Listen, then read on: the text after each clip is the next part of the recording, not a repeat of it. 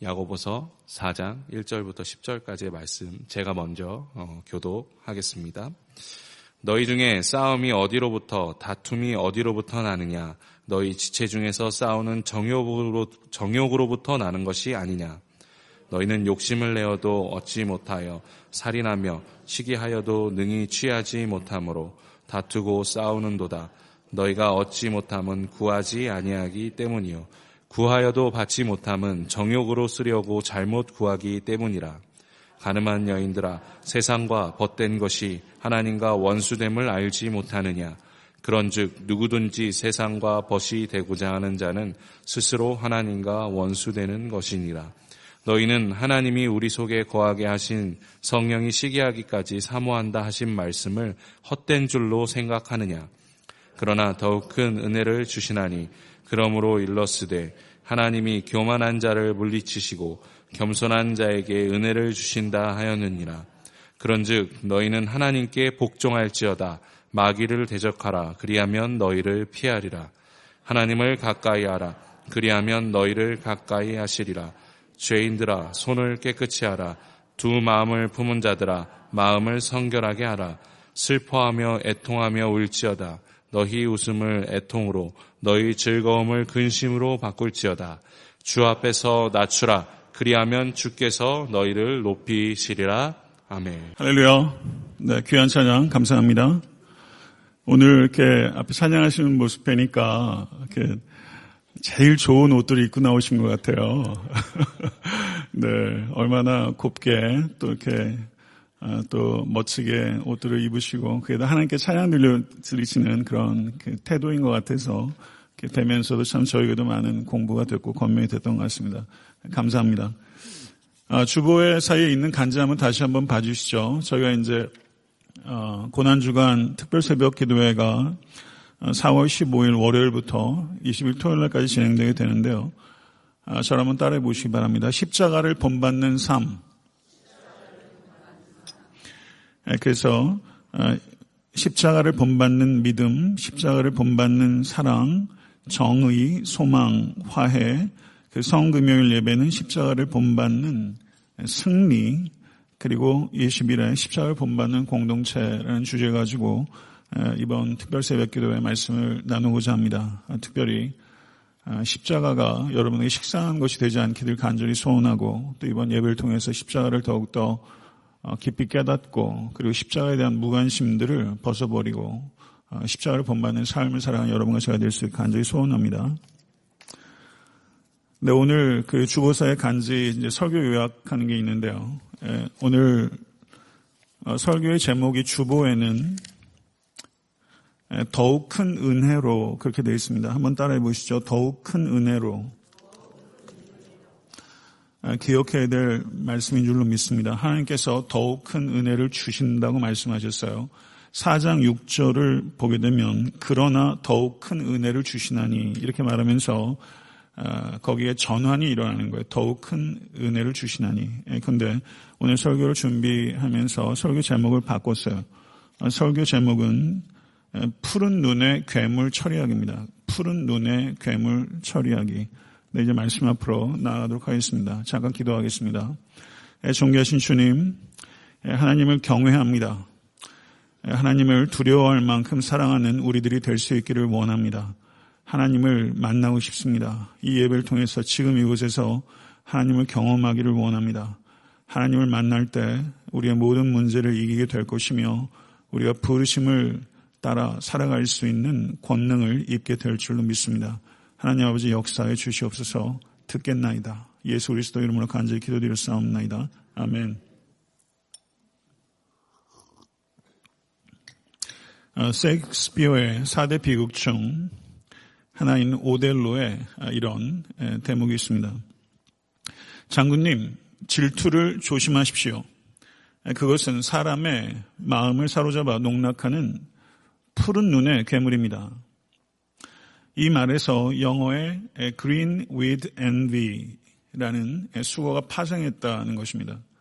질투에 눈이 멀다 했을 때 green with envy라는 표현을 쓰는데요. 질투가 끌어오른 적 있으십니까? 질투가 끌어오르게 되면 담즙이 과다 분비하게 되고 사람 얼굴이 푸르스름하게 된다는 것이죠. 세상에서는 말할 것도 없고 교회 안에서도 교계에서도 나보다 조금 뛰어난 사람들에 대해서 인정하고 칭찬하는 게 여간 어려운 게 아닙니다. 어떤 사람들은 내게 없는 특별한 걸 가지고 있는 사람들이 있어요. 그런 사람들을 만나게 되면 은밀하고 소심한 부러움들을 마음에 갖게 됩니다. 그렇게 상대와 나를 끊임없이 은밀하게 소심하게 비교하면서 견눈질 하다가 어느 순간에 이 부러움에 송곳니가 돋아나기 시작하면서 푸른 눈에 괴물이 되는 것입니다. 이 푸른 눈에 괴물의 어법엔 특징이 있습니다. 이 푸른 눈의 괴물은 하지만이라는 말을 써요. 그 사람은 머리가 정말 좋은 것 같아. 하지만 가르치는 건 별로야. 그는 정말 실력 있는 의사야. 하지만 돈밖에는 모르는 의사야. 그는 정말로 뛰어난 세일즈맨이야. 하지만 진실하진 않아. 그는 정말 교회 일에 열심인 사람이야. 하지만 임직이 안 되면 계속 열심일까? 이렇게 하지만 이라는 어법을 우리가 많이 사용하고 있는 것이죠. 여러분은 어떻습니까? 성경에도 질투의 눈이 먼 푸른 눈의 괴물들이 무수하게 등장합니다. 요셉의 형들은 요셉을 노예로 팔아버렸고 사울은 다윗을 죽이려고 했고 그리고 유대인들도 시기 때문에 눈이 멀어서 그리스도를 십자가에 못 박아버렸습니다. 예루살렘 교회에도 야고보가 사역하는 이 교회에도 부러움의 송곳니가 돋아나더니 푸른 눈에 괴물이 되려는 사람들이 교회에 있었고 그래서 공동체가 크게 혼란을 겪고 있었던 것입니다. 오늘 본문 말씀은 지혜에 대한 말씀이며 우리들도 어느 한순간에 푸른 눈의 괴물로 전환될 수 있는데 이 푸른 눈의 괴물을 어떻게 제어할 수 있는지에 대한 지혜의 말씀인 것입니다. 4장 1절부터 4절까지를 보게 되면 걸핏하면 싸우는 원인들을 언급하고 있습니다. 1절을 보시 바랍니다. 너희 중에 싸움이 어디로부터 다툼이 어디로부터 나느냐 라고 말하면서 싸움과 다툼의 출처를 질문하고 있습니다. 여기서 싸움이라고 번역되고 있는 헬러가 폴레모스라는 단어인데요. 이 폴레모스라는 이 단어는 중무장을 한 전쟁을 나타내는 것입니다. 다툼이라고 번역되고 있는 헬라어는 마케라는 단어인데요. 이 단어는 작은 전투를 나타내는 단어예요. 그런데 싸움이란 단어도 다툼이란 단어도 단수 형태가 아니라 모두 복수 형태로 쓰이고 있습니다. 여기에서 이것이 단수 형태가 아니라 복수 형태라는 것은 예루살렘에서의 크고 작은 분쟁들이 단수처럼 일회적인 사건으로 있는 것이 아니라 복수 형태로 고질적이고 지속적인 예루살렘 교회의 현상이 바로 이 싸움과 다툼이었다는 것을 복수 형태로 표현하고 있는 것입니다. 이 싸움과 다툼의 원인에 대해서 야고보가 질문한 후에 야고보가 스스로 대답하고 있는데 너희 주체 중에서 싸우는 정욕으로부터 나는 것이 아니냐라고 말하면서 싸움과 다툼의 출처가 바로 정욕이라고 대답하고 있는 것입니다. 여기서 정욕이라고 번역되고 있는 단어가 헤도네라는 헬라어인데요. 이 헤도네라는 단어는 pleasure, 즐거움이라는 단어입니다. 플레저라는 단어 자체가 이게 중립적인 단어예요. 어떻게 문맥에서 쓰이느냐에 따라서 긍정적인 의미를 가질 수도 있고 부정적인 의미도 가질 수 있는 단어가 이 헤도네입니다. 이 헤도네라는 헬라어에서 히더니즘이라는 영어 단어가 파생했고 이것은 쾌락주의라고 일반적으로 번역되는 단어입니다. 그런데 이 헤도네라는 이 정욕이라고 번역되고 있는 헬라어가 중립적인 단어이지만 신약 성경에서는 부정적인 의미로 쓰일 때가 거의 대부분이라는 것이고 이 정욕이라는 이 단어는 탐닉, 향락, 쾌락을 나타내는 부정적인 단어로 사용되는 경우가 거의 대부분입니다.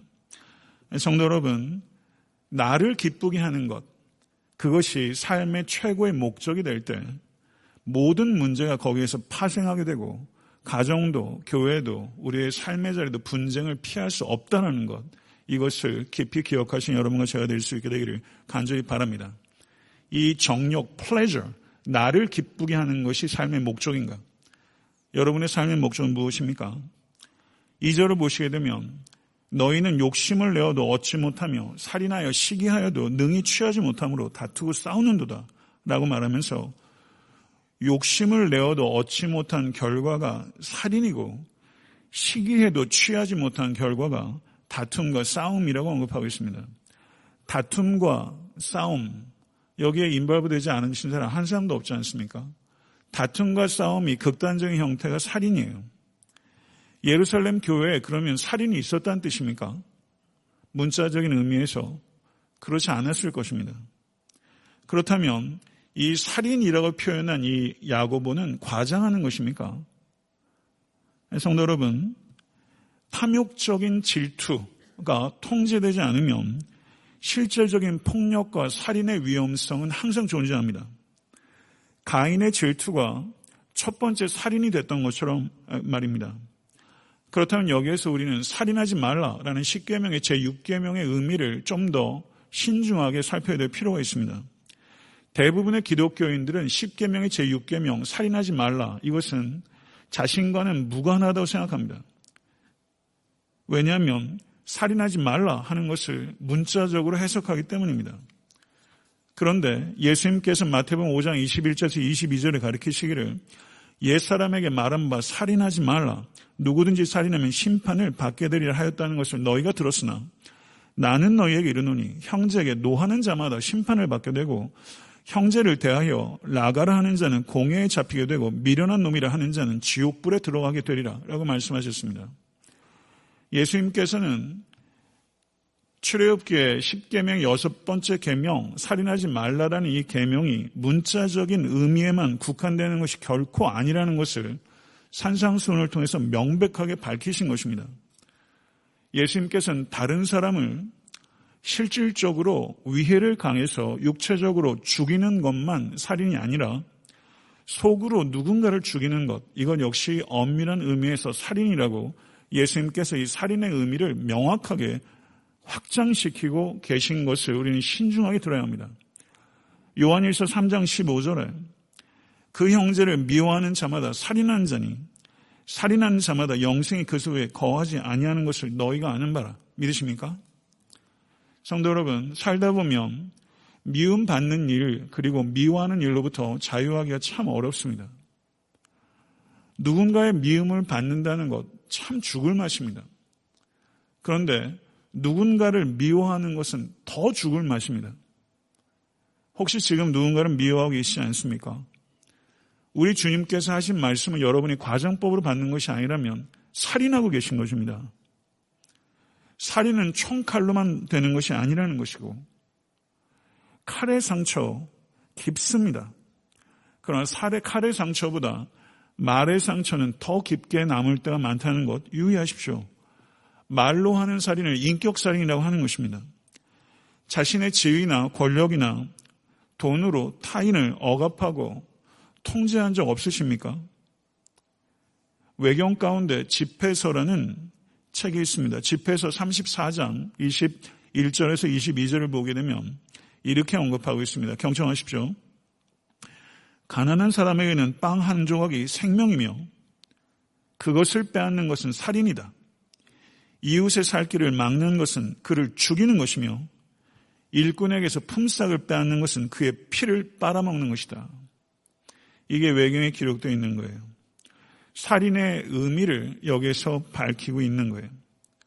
성도 여러분, 여러분과 저도 지금까지 살아오면서 심지어 제가 목회를 하면서도 제 말이 칼이 되어 성도님들께 자상을 입힐 수 있다고 생각합니다. 여러분 살아오시면서 말로 인격을 살인한 적 없으십니까? 가정에서 특별히 남편이나 아내에게 가장 큰 자상을 입히고 아이들에게 말로 자상을 입히는 일들에서 완전히 무관한 사람이 어디 있겠으며 성도 간에도 이 말로 상처를 입히는 일들이 비일비재합니다. 여러분에게 조금 주어진 지식과 소유와 여러분에게 주어진 지위를 가지고 누군가를 위협한 적 없으십니까? 살 길을 막고 삶의 의욕을 고추시기는 커녕 삶의 의욕을 저하시키고 꺾으신 적 없으십니까? 주님께서는 살인이라는 것입니다. 모쪼록 살인하지 말라라는 부정적 명령을 지키는 데서 그치지 않고 살인하지 말라라는 이 계명을 뒤집어 보게 되면 생명을 고취하고 격려하고 배려하고 승화시키라는 말씀인 것이죠. 성도 여러분, 이 자리에 계신 에트한테 섬기는 모든 권속들이 모쪼록 살인자가 되지 마시고 살리는 자가 되실 수 있게 되기를 우리 주 예수 그리스도 간절히 축원합니다. 2절 중반절에서 3절을 보게 되면 너희가 얻지 못하면 구하지 아니하기 때문이요 구하여도 받지 못하면 정욕으로 쓰려고 잘못 구하기 때문이다 라고 말씀하고 있습니다. 여기에서 1절과 2절 상반절에서 야고보는 성도들 간의 관계를 이야기하다가 이제 2절 중반절 3반절 3절은 하나님과의 관계로 초점을 옮깁니다. 정욕 때문에 자기를 기쁘시게 하려는 삶의 목적 때문에 인간 관계가 막히는 것처럼 자기를 기쁘시게 하는 삶의 목적을 가질 때 기도가 막힌다는 것입니다. 여기에서 주목하게 되는 것은요, 구하여도 받지 못함은 이라고 말씀하고 있어요. 구하여도 듣지 아니하심은 이라고 말씀하지 않고 구하여도 받지 못함은 이라고 말하고 있다는 것입니다. 하나님께서는 여러분들이 정욕으로 구하는 기도도 들으신다는 거예요. 하나님은 언제나 어디서나 어떤 기도든지 들으세요. 다만 정욕으로 오염된 기도는 응답하지 않으신다는 것을 하나님께서 엄중하게 이야기하고 있다는 것을 깊이 생각하실 수 있게 간절히 축원합니다. 사절을 보게 되면 회개에 대한 촉구에 사절 말씀을 보게 되면 가늠한 여인들아 세상과 벗된 것이 하나님과 원수됨을 알지 못하느냐 그런즉 누구든지 세상과 벗이 되고자 하는 자는 스스로 하나님과 원수되는 것이니라. 가늠한 여인들아 구약 시대 이스라엘 백성들을 향해서 하나님께서 하신 말씀에 가늠한 여인들아 라는 것은 지금 교회를 향해서 하는 말씀입니다. 이스라엘의 문제는 여호와 하나님도 섬기고 가나안의 잡신도 섬기는 거였어요. 우상 숭배는 잡신들만 섬기는 게 아니었어요. 이스라엘 백성들은 하나님도 섬기고 우상도 섬기려고 했다는 거예요. 양쪽 모두에게서 유익을 얻으려고 하는 거예요. 마치 가늠한 여인이 두 남자로부터 유익을 얻으려고 하는 것처럼 이것이 영적 가늠이라는 것입니다. 여러분은 하나님과 버타고 계십니까? 아니면 세상과 버타고 계십니까? 양쪽으로부터 유익을 얻는 것 영적 가늠입니다. 그런 신앙 없습니다. 세상과 버탄다는 것은 세상의 가치관과 우선순위를 받아들이는 것입니다. 여러분의 가치관과 우선순위는 무엇입니까? 에탄한테 섬기는 교회의 가치관과 우선순위는 어디에 있습니까?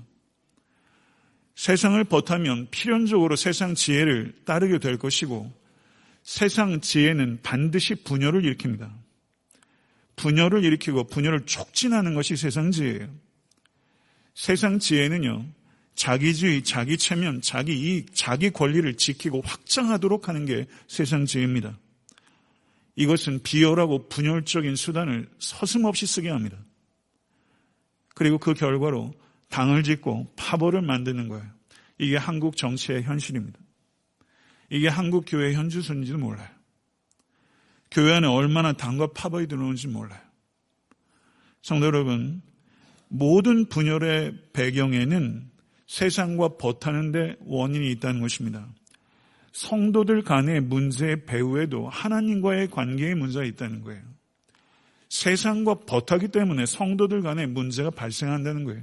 세상의 가치관과 우선순위가 교회에 그대로 들어오기 때문에 자기 지위, 최면, 이익, 자기 권리 이런 일들에 연연하는 것을 벗어버리지 못하는 한 교회는 항상 다툼과 싸움이 끊이지 않게 될 것입니다. 사랑하는 성도 여러분, 이것이 예루살렘 교회의 문제였어요. 이것이 이 땅에 존재한 모든 교회들의 문제이기도 하고 우리 역시 정도의 차이가 있다 뿐이지 예외는 아니라고 생각합니다. 성도 여러분, 우리는 하나님과 버텨야 합니다. 하나님과 버하고 하나님과의 관계가 회복될 때 우리는 세상 지혜를 끊어버릴 수 있게 될 것이고 하늘의 지혜를 우리의 삶 속에서 나타나는 삶을 구현할 수 있게 될 줄로 믿습니다. 5절과 6절을 보게 되면 이 싸움에 대한 처방전을 기록하고 있어요. 5절과 6절 제가 읽겠습니다. 너희는 하나님이 우리 속에 거하게 하신 성령이 시기하기까지 사모한다 하신 말씀을 헛된 줄로 생각하느냐. 그러나 더욱 큰 은혜를 주시나니 그러므로 이뤘을 때 하나님이 교만한 자를 물리치시고 겸손한 자에게 은혜를 주신다 하였느니라. 아멘. 야고보서에 성령에 대한 언급이 갑자기 튀어나왔어요. 야고보서의 성령에 대한 언급은 여기 딱 한 번 등장합니다. 5절 말씀은 어떤 학자는 신약 성경에서 가장 난해한 구절이라고 할 정도로 이 5절은 영어 번역본을 보세요. 번역이 다 달라요. 5절이 굉장히 까다로운 구절입니다. 이것에 대한 번역의 어떤 과정들을 제가 다 설명하는 것은 별로 타당하지 않은 것 같고 제가 선택한 번역이나 해석의 방법들을 이야기, 해석을 이야기하죠. 성령님께서 시기하기까지 사모하신다. 이 말은 성령님께서는 질투하는 하나님이시기 때문에 다른 어떤 경쟁자도 결코 허락하지 않으시는 분이라는 것입니다. 하나님은 여러분과 저의 마음을 온전히 갖길 원하십니다. 성도 여러분, 하나님께서는 여러분과 저의 전적인 헌신과 충성을 원하시는 것입니다. 믿으십니까? 그리고 전적인 헌신과 충성을 우리가 하나님께 드리는 것은 우리의 의지로 되지 않아요. 이 명령을 우리의 의지로 지킬 수 없어요. 전적인 헌신과 충성은 그 명령을 주시고 그 명령을 지킬 수 있는 리소스를 하나님께서 주시는데 6절의 말씀을 보십시오. 6절의 말씀 다시 한번 읽겠습니다. 4장 6절. 그러나 더욱 큰 은혜를 주시나니. 아멘. 저를 한번 따라해 보세요. 그러나 더욱 큰 은혜를 주시나니. 하나님께서 전적으로 순종하고 충성할 수 있도록 명령을 하시고 그 명령을 지킬 수 있도록 하나님께서 해법도 주시는 거예요. 더욱 큰 은혜를 하나님께 주십니다. 더욱 큰 은혜를 사모하신 성도 되실 수 간절히 축원합니다. 그리고 더욱 큰 은혜가 누구에게 주어집니까? 오늘 본문에 보게 되면 겸손한 자에게 더욱 큰 은혜를 주신다. 겸손한 자가 은혜를 받는 거예요. 내 힘으로 안 된다는 걸 정말로 깨닫고 은혜의 부스러기를 먹겠다는 사람에게 하나님께서 더욱 큰 은혜를 주시는 줄 믿습니다. 진실로 그는 거만한 자를 비웃으시며 겸손한 자에게 은혜를 베푸시나니 잠언 3장 34절의 말씀이에요. 성도 여러분, 1818년도에 더 이그제미너라는 주간지에 영국의 낭만 시인인 200년 전에 시예요. 퍼시 셸리의 오즈맨디아스라는 시가 있는데요.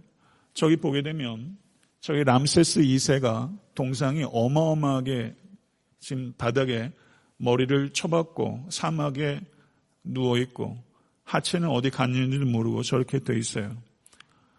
이 오즈맨디아스라는 시를 시의 일부를 제가 인용하겠습니다. 내 이름은 오즈맨 디아스 왕 중의 왕. 너 위대하다는 자들아 내가 세운 것을 보라. 그리고 절망하라. 곁에는 아무것도 남아있지 않다. 거대한 난파선, 끝없고 횡한 부패함 주위에 외로운 모래가, 모래가 끝없이 평평하게 펼쳐진다. 200년 전에 시예요. 예언자적인 시라고 생각해요. 너 위대하다는 자들아, 내가 세운 것들을 보라. 그리고 절망하라. 왕 중의 왕이 세운 것이 고작 끝은 저것밖에 아니라는 거죠. 모래에 뒹그는 거예요. 우리가 박물관에서 다 보는 거예요. 그렇지 않습니까? 오지만 디어스의 경고를 들어야 합니다. 성경에는요, 이 교만에 대한 경고가 무섭게 반복되고 있습니다. 이사에서 2장 10절, 11절을 한번 보시기 바랍니다. 너희는 바위 팀에 들어가며 진토에 숨어 여호와의 위엄과 그 광대하심의 영광을 피하라. 그날에 눈이 높은 자가 낮아지며 교만한 자가 굴복되고 여호와께서 홀로 높임을 받으시리라. 아멘. 성도 여러분, 철학의 시작은요, 인간은 만물의 척도다. 예, 철학사를 보게 되면 거의 그 초두에 그 얘기가 나와요. 인간은 만물의 척도다. 인간은 만물의 척도가 아닙니다. 인간의 만물의 척도가 되는 순간 인간의 가치는 사라집니다. 인간은 부와 권력과 자기 숭배를 통해서 높아지지 않습니다. 자기를 높이려는 인간의 추구는 비참하게 땅에 떨어지게 될 것입니다. 나의 문제도 여러분의 문제도 이 세상의 문제의 핵심도 자기를 높이는 것입니다. 교회의 문제의 근원도 자기를 높이려는 데 있는 것입니다. 우상숭배는 종교가 아니에요. 우상숭배를 종교라고 생각하면 안 돼요. 종교 이면에 있는 게 있는 거예요. 자기를 높이는 게 우상숭배입니다. 자기를 높이는 게 우상숭배예요. 가장 인간다운 삶은 인간을 높이는 삶이 아니라 하나님을 높이는 삶인 줄 믿습니다. 인간은 하나님과 같이 되려고 하면 할수록 비천해지게 될 것이며 하나님을 높이려고 하면 높일수록 존귀함을 얻게 되는 존재예요. 고로 사랑하는 성도 여러분, 하나님만을 높이십시오. 하나님께서 여러분을 높여주실 줄로 믿습니다. 7절에서 10절을 보게 되면 이 걸핏하면 싸우는 문제를 해결하는 10가지 명령들이 매우 짧게 주어지고 있어요. 10가지 명령들이 여기에 언급되고 있습니다. 더욱 큰 은혜를 주시나니 이렇게 말했는데요. 7절을 보세요. 7절. 4장 7절. 그런 즉이라고 말하고 있습니다. 그런 즉. 그렇죠.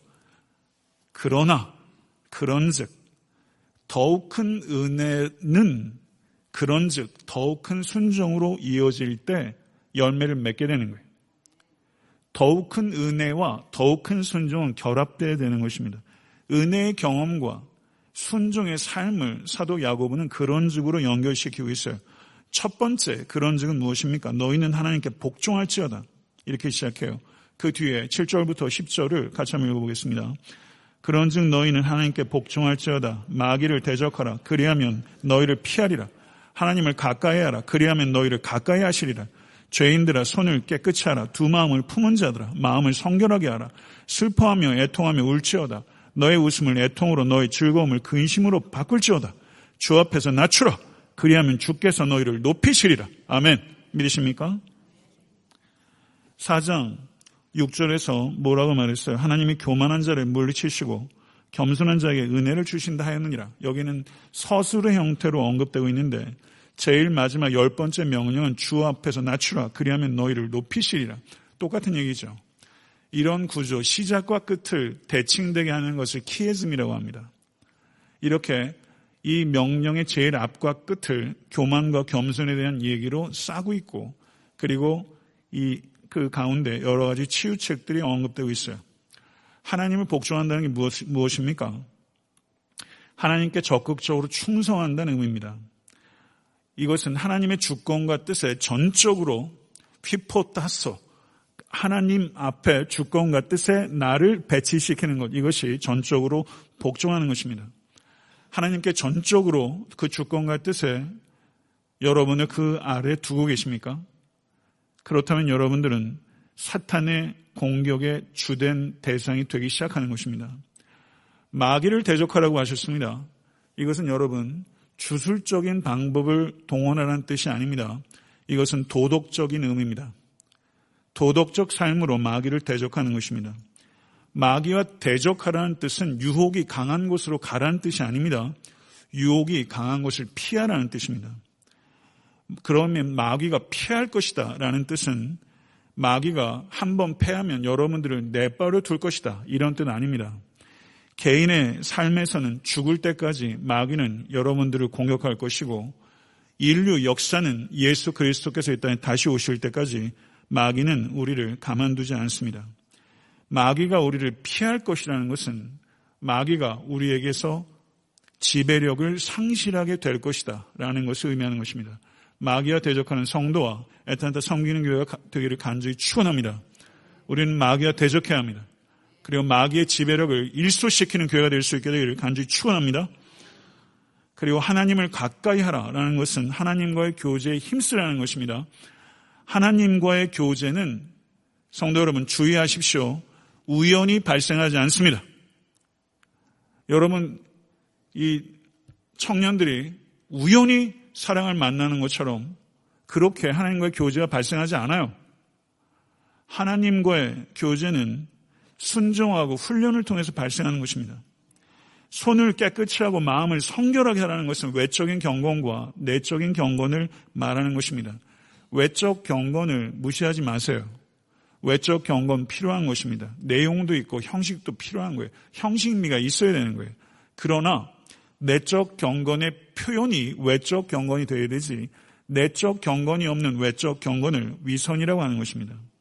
사람에게 보이기 위한 경건, 한마디로 불경건이라는 것을 기억하시길 간절히 바라고 특별히 사순절 기간 동안에 고난 주간에 사람에게 보이기 위한 경건, 불경건을 피하신 여러분과 제가 될수 간절히 축원합니다. 슬퍼하며 애통하며 울라라는 것은 진실한 회개의 촉구예요. 웃음을 애통으로 즐거움을 근심으로 바꾸라고 했습니다. 어디에서는 주 안에서 항상 기뻐하라고 해놓고 이게 무슨 말이에요? 웃음과 즐거움이 악입니까? 웃음과 즐거움이 악이라는 뜻이 아닙니다. 뭐 장미의 이름이라는 소설 보게 되면 그런 내용들이 영화에 그런 내용들이 있죠. 여기에서 얘기하는 건요. 이 시대의 특징이 죄를 지나치게 가볍게 대한다는 거예요. 이 시대의 특징은요. 죄를 지면서 웃는 시대입니다. 성도 여러분, 죄를 가볍게 대하지 마십시오. 만약에 죄를 가볍게 대하고 계시다면 단언컨대 여러분은 중생하지 않은 것입니다. 하나님을 닮으려고 하면 할수록 죄에 대한 이해가 깊어지고 죄를 지었을 때 통증이 깊어지는 것입니다. 죄에 대해서 슬퍼하고 아파하는 사람이 되십시오. 죄에 대해서 슬퍼하고 아파할 줄 알아야 진정한 의미에서 웃게 되고 즐거워할 것이기 때문입니다. 사랑하는 성도 여러분, 성도는 죄를 짓는 세상과 삶 가운데서 즐거워하고 웃을 수 없습니다. 우리에게 최고의 기쁨과 웃음은 죄를 떠나는 기쁨이에요. 아멘. 믿으세요? 그 진정한 즐거움과 웃음은 바로 이 죄를 혐오하고 죄를 떠나는 데서 오는 기쁨이라는 것이죠. 그래서 강대상에서 말씀이 선포될 때 여러분의 죄를 발견하셔야 돼요.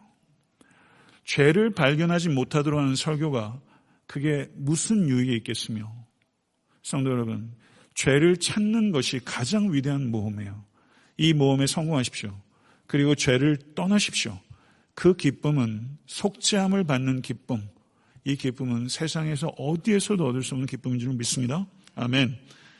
그리고 열 번째 명령이에요. 주 앞에서 낮추라. 주 앞에서 낮추라. 우리가 사람을 가려면, 가려가면서 낮춰요. 이 사람이 나보다 더 지식이 있고, 더 인격적이고, 더 똑똑하고, 가진 게 많고, 그럼 왠지 주눅 들어가지고 말이죠. 낮춰요. 낮추라고 안 해도 낮춰요. 그런데, 나보다 못한 사람 앞에서는 가관이에요. 사람을 봐가면서 낮추는 건 겸손이라고 안 해요. 사람을 봐가면서 낮추는 건 교만입니다. 우리는 주 앞에서 낮추는 거예요. 우리가 어떤 사람이 있든지 간에 주 앞에 있다는 의식이 있기 때문에 그 앞에서 낮추는 거예요. 주 앞에서 낮추는 거예요. 그리하면 주께서 너희를 높이시리라. 아멘. 우리를 높이는 이는 주님이세요. 내가 높이는 걸 교만이라고 하는 거예요. 성도 여러분, 이것을 깊이 기억하실 수 있게 되길 간절히 축원합니다. 이 열 가지 치유책들은 이렇게 쫙 모으면 한 가지 치유책인 거예요. 결국은 자신을 낮추는 겸손이 있을 때 모든 싸움과 다툼을 이길 수 있다는 뜻인 줄 믿습니다. 아멘. 푸른 눈의 괴물은 특징이 있어요. 두 가지 특징이 있어요. 자기를 기쁘게 하려는 정욕과 자기를 높이려는 교만이에요. 이것이 푸른 눈의 괴물이에요. 자기를 기쁘게 하려는 정욕, pleasure. 그 다음에 자기를 높이려는 교만. 이 두 가지가 푸른 눈의 괴물이에요. 이 푸른 눈의 괴물이 들어오게 되면 한순간에 공동체를 찢습니다. 한순간에 가정도 교회도 갈갈이 찢는 거예요. 이게 푸른 눈의 괴물이에요. 에베소서 5장 10절을 보게 되면 죽게 기쁘시게 할 것이 무엇인가 시험하여 보라 라고 말씀하고 있습니다. 여러분과 저의 목적은 나에게 기쁨이 되는 삶이 아니라 주께 기쁨이 되는 삶입니다. 그럴 때 자기 중심성을 벗어날 수가 있게 되는 것이고 하나님의 영광과 이웃의 유익을 목표로 삼게 되는 거예요. 주께 기쁨이 되는 삶은 반드시 이웃에게 기쁨이 되는 삶으로 표현되는 것이고 주께 기쁨이 되는 삶과 이웃의 기쁨이 되는 삶을 살 때 그게 정말 나에게 기쁨이 되는 것을 깨닫는 거예요. 이게 신앙의 역설이고 신비예요. 나에게 기쁨이 되는 삶은 그렇게 찾아오는 게 되는 줄 믿습니다. 아멘. 베드로전서 5장 6절은 하나님의 능하신 손 안에서 겸손하라 때가 되면 너희를 높이시리라. 아멘.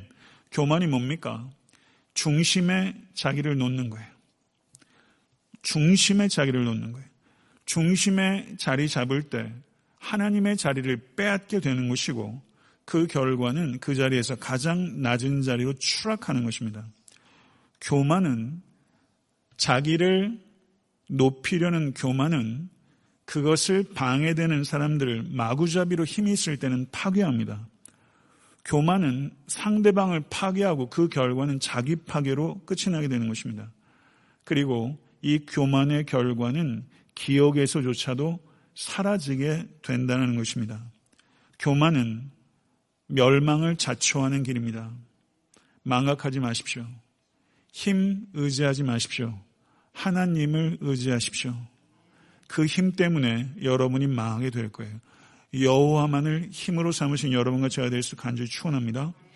하나님과의 바르고 친밀한 관계가 항상 최우선으로 삼으십시오. 하나님과의 바르고 친밀한 관계를 최우선으로 삼을 때 자신을 낮출 수 있게 되고 하나님을 높일 수 있게 되는 것입니다. 자신을 높이고 타인을 낮추려고 하지 말고 하나님과 이웃을 높이는 섬김의 종의 길을 걸어가신 여러분과 제가 될수 간절히 축원합니다.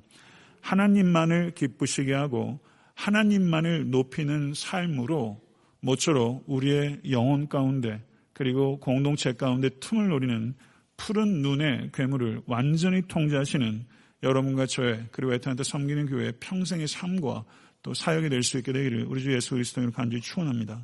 기도하겠습니다. 존귀하신 아버지 하나님, 오늘 야고보서의 말씀을 통해서 우리의 영혼이 해부되는 것과 같은 아픔을 느낄 수 있도록 성령님 우리를 자극하여 주시옵소서. 죄를 발견하지 못하고 양심을 달래는 일에 급급한 강단의 메시지가 되지 않도록 하나님 경종을 울려 주시옵소서. 우리가 하늘의 음성을 들을 수 있도록 주의 역사에 주시고 아버지 하나님 부러움의 성군이가 도단할 때 그 성군이를 부러뜨릴 수 있도록 인도하여 주시며 아버지 자기의 기쁨을 위해서 살고 자기를 높이는 교만을 아버지 위해서 사는 푸른 눈에 괴물이 되지 않도록 하나님 늘 깨어 있을 수 있도록 인도하여 주시옵소서. 주 앞에서 자기를 낮추게 하여 주시옵시고 아버지 하나님 오늘 우리에게 주신 이 처방전들을 기억하고 잘 복용할 수 있도록 인도하여 주시사 아버지 하나님 우리 각자의 삶과 애타한테 섬기는 교회가 하나님만을 높여드리는 진실되고 능력있고 강력하고 정결한 공동체가 될 수 있도록 인도하여 주시옵소서 예수 그리스도 이름으로 간절히 기도드릴 사옵나이다. 아멘.